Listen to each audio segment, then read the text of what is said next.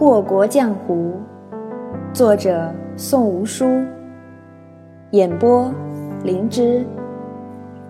第九章，再议鄂律华。太医院提点江之鱼死了，昭帝原该立刻下令大理寺彻查，然事实却是夜里京兆尹张敏川、太傅秦昭伯被急召入宫，雪已是下了一整日，到晚间依旧是纷纷扬扬。夜色太黑，看不出雪花之白，只几处宫灯悠悠，映着那白雪，为之染上一层若有似无的昏黄。德云宫内，周玉印一脸恨意：一定是那个杂种，一定是那个杂种。张敏川、秦昭伯对视一眼，默不作声。周玉印却是癫狂起来，叫嚣道：朕就不信一个瞎子能翻出什么风浪来。食指指着秦昭伯，周玉印的嗓音越发的尖利起来：你去给朕安排人手，好生看着那杂种，朕就不信他中了贪欢之毒还能兴风作浪。秦昭伯神色犹疑不定，最后却是大着胆子开了口：陛下，实不相瞒，您在销魂山庄安排的人手已经太多了，再增加的话，江湖上的人就要发觉了。周玉印豁然抬头，死死地盯着当朝太傅，如同一条正在吐信子的毒蛇：天下都是朕的，江湖算什么？你给朕增加人手，立刻，马上！张敏川站在一旁，恨不得自己是透明的。昭帝残暴，若是惹急了，恐怕自己也要遭殃。正如此想着，周玉印的食指已经指过来：你给朕去查，好好的查，一定要给朕抓到那杂种的把柄。怎么查？杀人的主都没有露面，还是一只鹰飞出来叼住了江之鱼的头颅，这叫他怎么查？再说谁知道江之鱼有没有别的仇家，要嫁祸给销魂山庄有那么容易吗？张敏川的头一下子有两个大。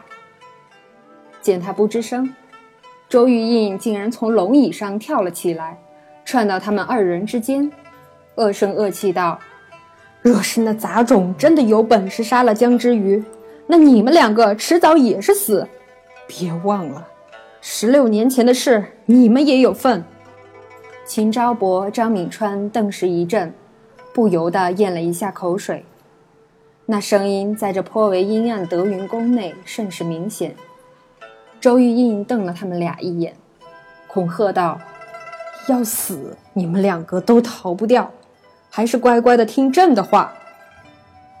随后便将这二人打发走了。次日，整个长安城都不得安宁了，官兵挨家挨户的搜查，结果自然是什么也没查到。张敏川急得如热锅上的蚂蚁，秦昭伯也好不到哪里去，心下惶惶，整日的坐立不安。而朝廷再乱，跟商贾又有什么关系？百姓的日子依旧过着，与其他日子并无二致。雪是已经止住了，天气也晴了，众人心中都有些怪异之感。莫不是那日那场雪专是为了江之鱼而下的？不过谁知道呢？左右与他们也没太大的关系。宝元堂晌午刚过，就来了贵客。九姨一身绿罗衣端坐在客厅里，悠哉悠哉地品着信阳毛尖，顺势打量着这偌大的厅堂。正看到门口，就看见金老板摇着折扇走了进来。九姨暗自鄙视了这人一番，大冬天的摇折扇，也亏得那一身肥肉足够敦实，竟可以拿来御寒。金河凑到九姨跟前，笑道：九姑娘是宝元堂的老客了，今日来这里特地把金某叫出来，也不知是有何缘由啊。搁下茶盏，九姨也是笑道：我就是来求金老板一件小事。两人都是做惯了生意的人，一个主卖，一个主买，笑起来皆是皮笑肉不笑的模样，各自觉得恶心，却又各自笑得越发灿烂。九姑娘这是什么话？一件小事就能让九姑娘亲自上门，您就不要拿金某打去了。又摇了两下扇子，金河的贼眼又眯了起来，也不知在打什么主意。九姨轻拍了一下桌子，黑眼珠都笑没了，道：我九姨什么时候骗过您呢？真真是有事儿要求您呢。好说好说，伸手不打笑脸人，更何况九姑娘向来出手大方。九姨见得金河松了口，趁势就问出来了：我只问一问金老板，宝元堂的至宝是何物？他想干什么？金河一愣，可面上依旧是笑着的。宝元堂也就是家普普通通的小店，哪里有什么至宝啊？九姑娘肯来这里，那也是九姑娘看得起我金某人。皱了皱眉头，九姨凑上前去，小声说道：此计只你我二人，我九姨的信誉也不算差，至少嘴巴还是严实的。您若是说与我听，那必然不会有第二个人知道。那你是怎么知道的？空穴来风，势必有因。金河从未对外人说到过什么至宝之类的话，要知道祸从口出啊。他这般精明的商人，怎么可能留给别人挖墙脚的机会？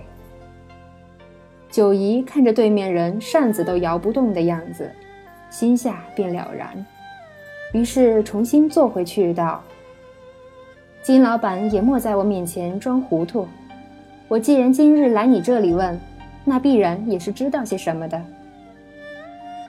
金河对着眼前这绿衣女子似笑非笑的脸面甚感头痛，但自诩为商虽奸，却从未谋财害命，仍硬着头皮道：恶律华，宝元堂至宝乃是恶律华。恶律华，一株四尺高的绿珊瑚树，通体翠绿，宛如碧玉，枝干盘旋曲折，形状奇谲复杂，远远看去竟状似仙女，故而得名恶绿花。九姨撇了撇嘴，一手支着下巴，另一只手一会儿掀开茶盏盖子，一会儿又把它盖上，弄得金河心里头慌慌的，才停了下来，咂巴着嘴道：金老板出个价吧。金河吓了一跳，竟然口吃了。你你你说什么？九姨作证了，笑道：我叫您出个价，我想买它。恶律华不在店里，金河道。我知道啊，他在你家嘛。九姨笑得渐渐。你知道那是什么吗？绿珊瑚啊，那可是绝世罕有的宝物啊。珊瑚者，二尺而稀有，三尺而绝妙，四尺则是可遇而不可求。昔日石崇与王凯斗富，石崇完胜就是因了最后那几株高约三四尺的红珊瑚树。然那些东西到了恶律华眼前算什么？且不说其他，单那碧绿欲滴的颜色就不是一般俗物可比。九姑娘别是脑子不清楚吧？金河腹诽道。您就说吧，我就是出不起这价钱，也好慢慢攒啊。九姨压根不欲与金河多说，浑然不在意的态度。好大的口气！金河被他的模样气着了，伸出一根手指，缓缓道：一千万两黄金。九姨嗤笑了一声，道：金老板，您这是坐地起价不成？您当我九姨是傻子？一株绿珊瑚而已，就算是四尺之高，那也是珊瑚树。一千万两银子算是便宜，可一千万两黄金，那可就太没有诚意了吧？金河的折扇又摇了起来。凉凉道：九姑娘最知道物以稀为贵，又怎会不知道绿珊瑚天下只此一株，乃是无价之宝啊。九姨冷哼，笑眯眯地看向金河，一句话说得意味深长：萼绿华无头，仙女无颜，花容月貌不为人所见，这还算是至宝吗？金河手里摇着的折扇霎时落地，他的下巴都快掉下来了，口吃的毛病又犯了，肉嘟嘟的手指都快要戳到九姨的脸上了。你你你你怎么知道？九姨并不搭理他，反而继续讨价还价。我出一百万两黄金，明天来取，您可要准备好了，到时候我要看到萼绿华的真身，您说怎么样？金河肉嘟嘟的食指还在抖着，睁着那甚是圆溜的眼睛问道：你你你你究竟是谁？我是谁？我是九姨啊，扬名长安的九姑娘啊。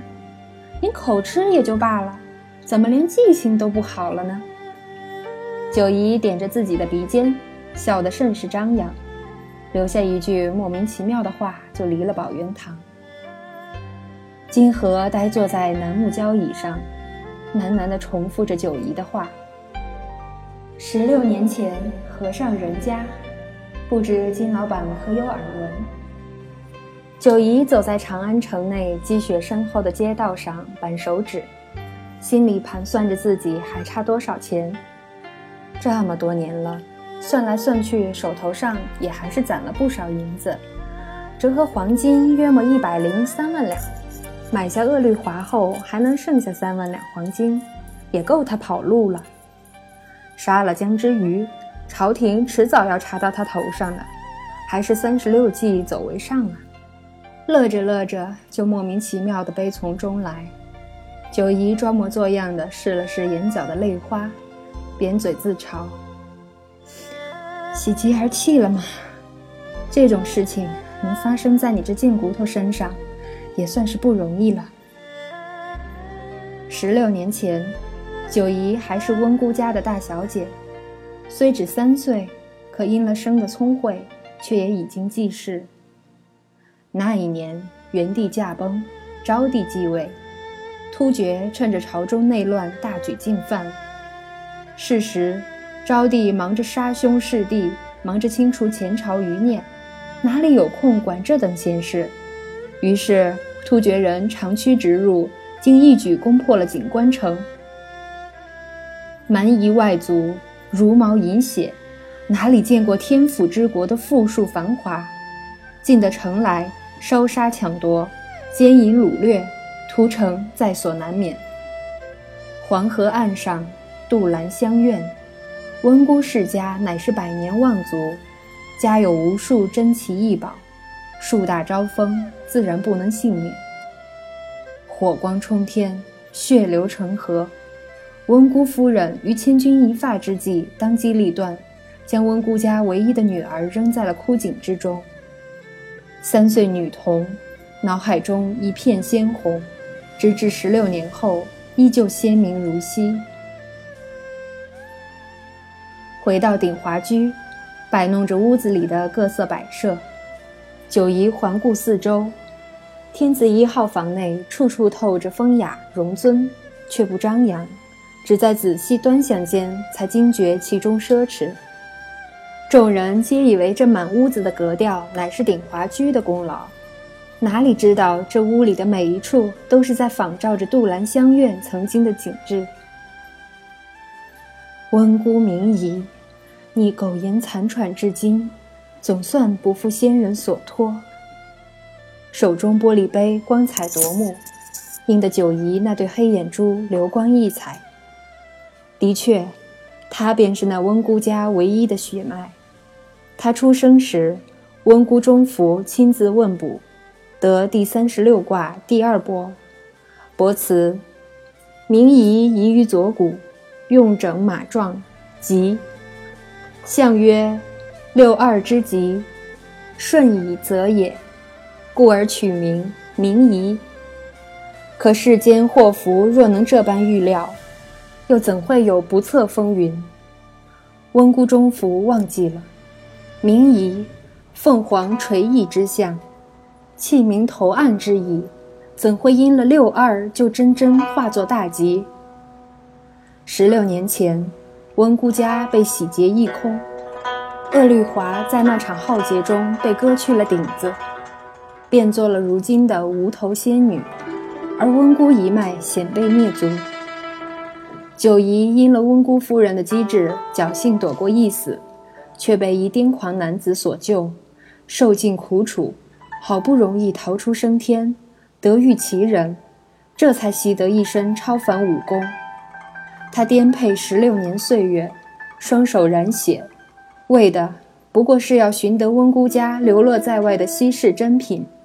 奔走四野，他寻寻觅觅，终是只剩一物，鄂绿华。李商隐有诗云：鄂绿华来无定所，杜兰香云为移时。可他知道九夷山上有仙女鄂绿华，故而化名九夷，誓死迎回他温姑家的传世之宝。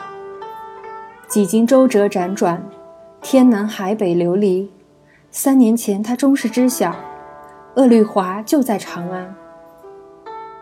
于是长安城内来了个奇怪的江湖女子，名不见经传，却腰缠万贯，喜好享乐，四处搜罗奇花异石，珍奇古玩，真真是不容易啊！直到今年他才确定鄂绿华现下是宝元堂的至宝，不为外人所道。九姨十分高兴地清点着手头的宝物，哎呀呀，每一样都是她的心头肉啊！最后终是轮到了一个紫檀木匣子，打开来，里头全是银票，一张一张地数着，九姨的眉眼都笑开了，哈哈，这些啊都是我的银子，轻飘飘的银票啊，白花花的银，整整一箱子的银票啊！